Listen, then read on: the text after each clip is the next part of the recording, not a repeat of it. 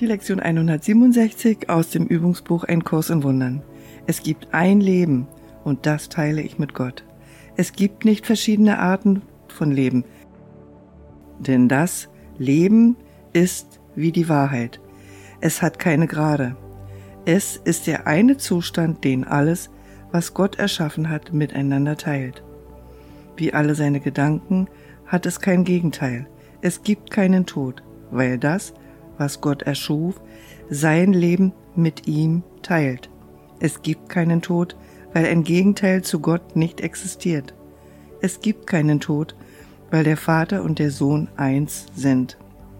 In dieser Welt scheint es einen Zustand zu geben, der das Gegenteil des Lebens ist. Du nennst ihn Tod. Indessen haben wir gelernt, dass die Idee des Todes viele Formen annimmt.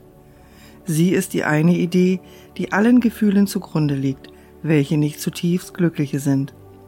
Sie ist der Alarm, auf den du mit irgendeiner Reaktion antwortest, die nicht vollkommene Freude ist. Jeder Kummer und Verlust, jede Ängstlichkeit, jedes Leiden und jeder Schmerz, sogar ein kleiner Seufzer der Ermattung, ein leichtes Unbehagen oder das leichteste Stirnrunzeln erkennen den Tod an und sie verleugnen damit, dass du lebst.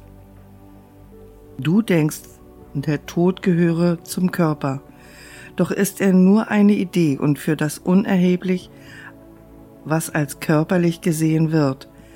Ein Gedanke ist im Geist, er kann dann so angewendet werden, wie der Geist ihn anweist. Sein Ursprung aber ist es, wo er geändert werden muss, wenn eine Änderung stattfindet. Ideen verlassen ihre Quelle nicht.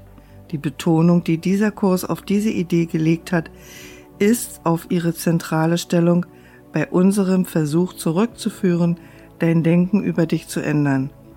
Sie ist der Grund, weshalb du heilen kannst. Sie ist die Ursache der Heilung. Sie ist es, weshalb du nicht sterben kannst. Ihre Wahrheit hat dich als eins mit Gott begründet. Der Tod ist der Gedanke, dass du getrennt von deinem Schöpfer bist. Er ist der Glaube, dass Bedingungen sich ändern und Gefühle sich abwechseln aufgrund von Ursachen, die du nicht kontrollieren kannst, nicht gemacht hast und nie ändern kannst. Er ist der starre Glaube, dass Ideen ihre Quelle verlassen und Eigenschaften annehmen können, die die Quelle nicht enthält, wodurch sie anders werden als ihr eigener Ursprung, getrennt von ihm in ihrer Art wie auch in ihrer Entfernung, Zeit und Form. Tod kann nicht von Leben kommen. Ideen bleiben vereint mit ihrer Quelle. Sie können alles das ausdehnen, was ihre Quelle enthält. Darin können sie weit über sich hinausgehen. Sie können aber nicht gebären, was ihnen nie gegeben wurde. Wie sie gemacht sind, so wird das sein, was sie machen. Wie sie geboren wurden, so werden sie gebären. Und woher sie kommen, dorthin werden sie zurückkehren. Der Geist kann denken, dass er schläft. Das ist aber auch alles. Er kann das nicht verändern, was der Zustand seines Wachseins ist. Er kann keinen Körper machen, noch in einem Körper wohnen. Was dem Geist fremd ist, das existiert nicht, weil es keine Quelle hat. Denn der Geist erschafft alle Dinge, die sind, und kann ihnen weder Eigenschaften geben, die ihm fehlen, noch seinen eigenen ewigen geistigen Zustand ändern. Er kann das Physische nicht machen, das, was zu sterben scheint, ist bloß das Zeichen, dass der Geist schläft. Das Gegenteil von Leben kann nur eine andere Form von Leben sein.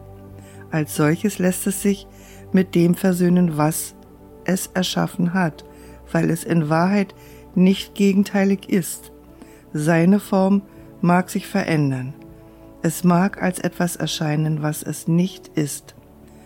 Doch Geist ist Geist, wach oder schlafend.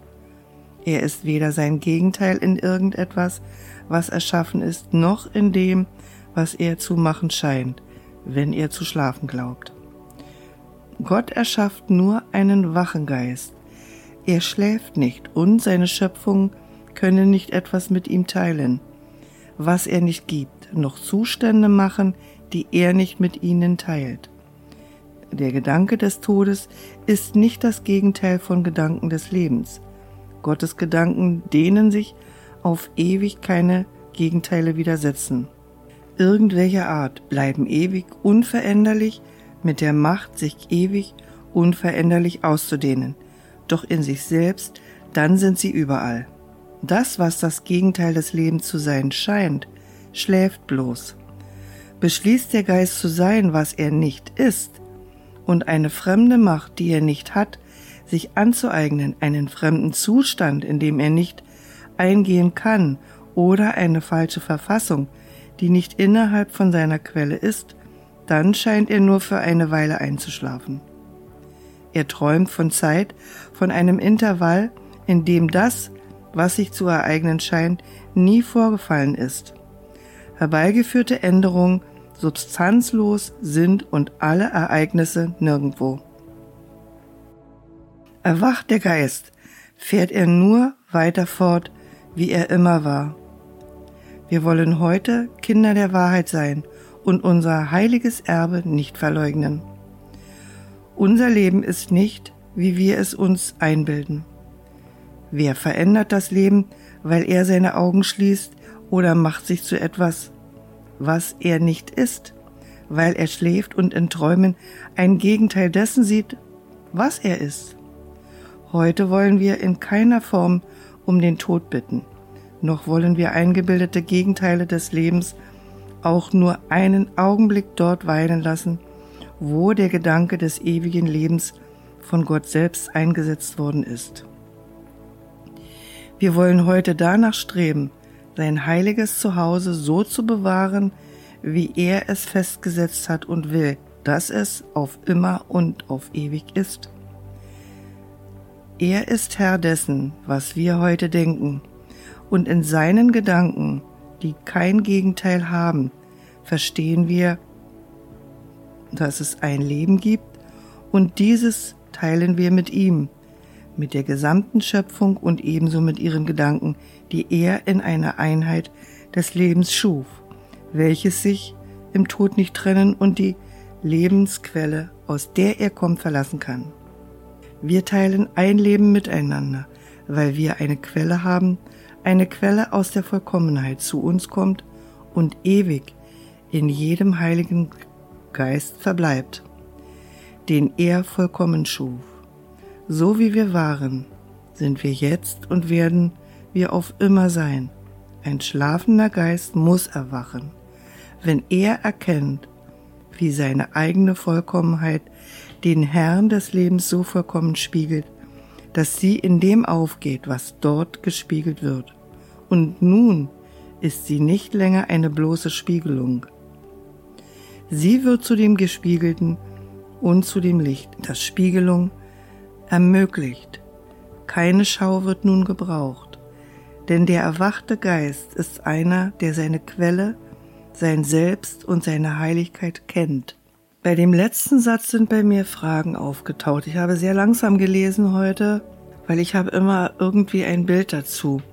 Und zwar, ähm, der seine Quelle selbst und seine Heiligkeit erkennt. Wer ist der Erkennende? Was ist das Erkannte? Und was ist dahinter? Wer erkennt? Was ist das Erkannte?